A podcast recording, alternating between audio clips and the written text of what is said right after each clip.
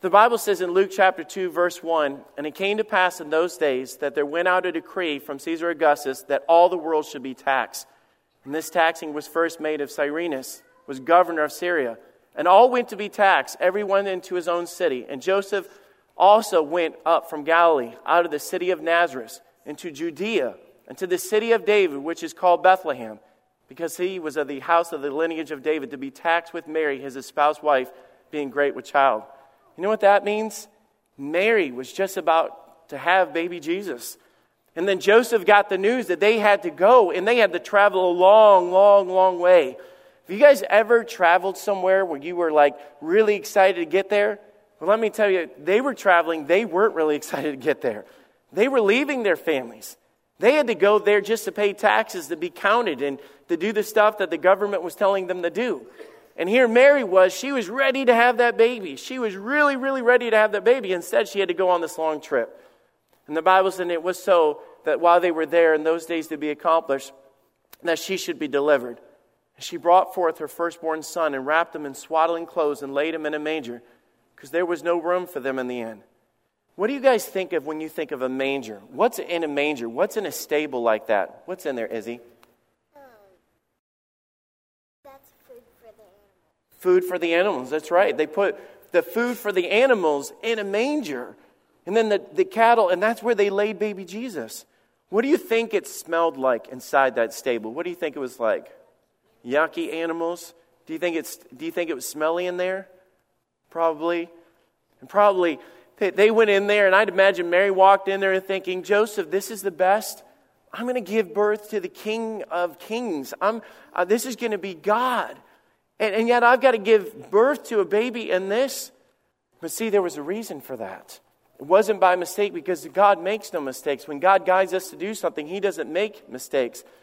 So you can imagine all of heaven was excited because the Messiah, the King of the Jews, the one that they waited for all these years, was coming. So they go find the shepherds, or God sends the angels to find the shepherds. And the Bible says, and there was in the same country shepherds abiding in the field, keeping watch over their field over their flock by night. And lo, the angel of the Lord came upon them, and the glory of the Lord shone round about them, and they were so afraid. And the angel said unto them, Fear not, for behold, I give you, I, I bring you good tidings of great joy, which shall be to all people.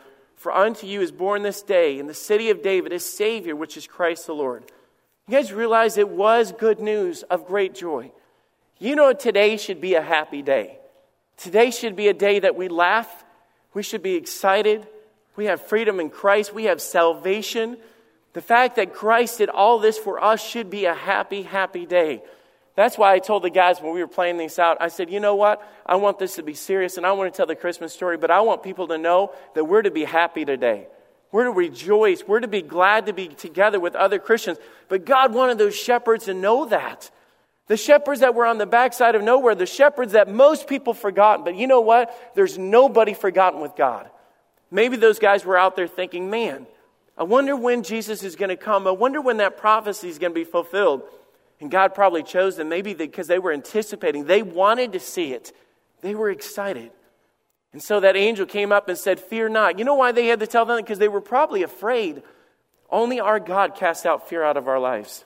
So you can imagine, after all this took place, and the angel said and invited them to come back and see Jesus.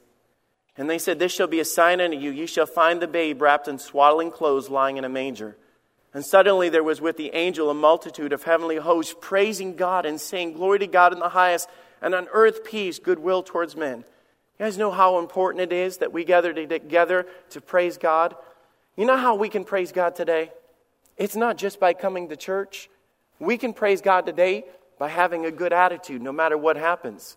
We praise God and bring glory to God because we're here today to sing His name and talk about Jesus, to read about the story, and not just talk about Santa Claus and elves and presents and trees, but to talk about Jesus, the one that did all of this for us, the one that loves us this much.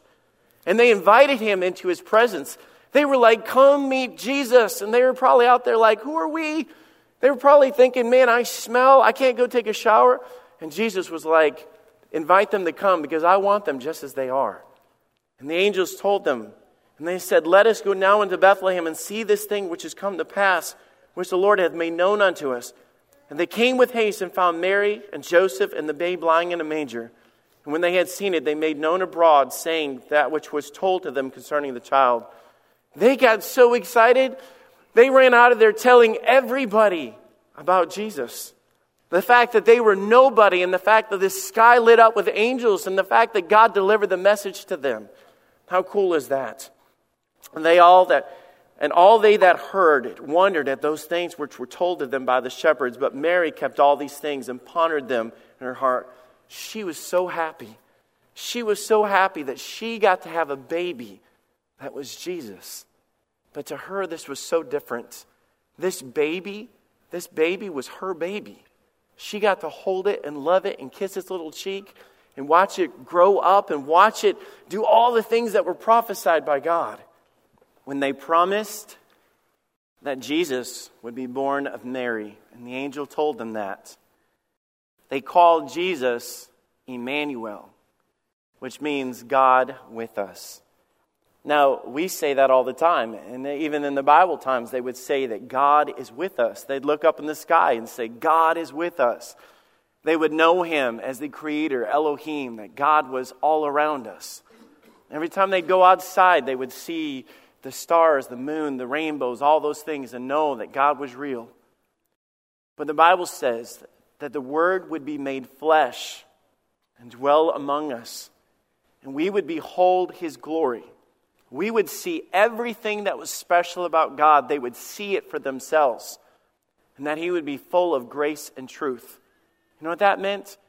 That God said that everything that was amazing about God would be known to us in flesh started off as a baby. You know, here's the thing you think, why did Jesus come as a baby? Why did Jesus come like this? I, I thought about this. We say this all the time that God loves us. God loves us. God does love us like crazy. It's an unconditional love, it's agape love, but it's more than that. Have you ever thought that God wanted us to love Him? Have you ever thought that God was made flesh and, and sat in Mary and Joseph's arms like this? And as they held that baby, they kissed the face of God. They held him. They cuddled with it. You can imagine, just like moms do, where they hold the baby and just say, Mommy loves you so much. Jesus was hearing those words. Because as much as we talk about how much God loves us and God loves every one of you in a very, very special way, God wants you to love Him. And that Him being made in the flesh and being right there, they were able to hold Jesus. Can you imagine what that was like for Mary? I'd imagine those moments of just looking at Joseph and turning and saying, This is Jesus. This is our Creator. This is the one that we've been waiting for all this time. And she was holding him, and then she'd love on him and hold him and kiss him and think, How in the world do I a nobody named Mary, and she said, I, I, am of low degree. She was nobody of any power or significance, saying, Get to hold and hug and kiss and love God. Because that's why He came. He came to be loved by us. But then the other thing, I thought about this, He came to be part of our lives. Have you thought about that? He came to be part. Now, we know the verse and, and the thing in the Bible that tells us that Jesus uh, was born and he was laid in a manger, right? We, we know that part. And then when he was about two years old, the wise men came to see him. We know that part. When he was 12 years old, they found him in the temple, and the Bible says that he grew in stature and wisdom and favor with God and man. So we know that part. But then we don't have any record of what happened from 12 years old until 30 years old. But can I tell you guys, I, I, this is what I do know. He had Mary and Joseph and somewhere along the line, Joseph probably passed away because he's not mentioned. He was a brother, and he had sisters. The Bible in Mark, I think it's chapter 6, tells us about his family that Mary and Joseph went on to have other kids. And of course, they weren't full because Mary uh, wasn't the, the husband, or they weren't married at the time. And so there was, they weren't full brother and sister. And so there was the difference of, of, that, but at the same time, we know that he had brothers and sisters. You can imagine guys growing up with Jesus being your brother. How many of you guys have brothers or sisters? Raise your hand. How many of them are perfect? They never do anything wrong. Can you imagine? Well, there you go. Can you imagine having a brother that never did anything wrong? Can you imagine he was always the one doing the chores, always the one not getting in trouble, always the one cleaning up, always the one doing that? Probably the closest we have, Pastor Dave, what would that be like? What would that be like to have a brother that never got in trouble? Uh, whew.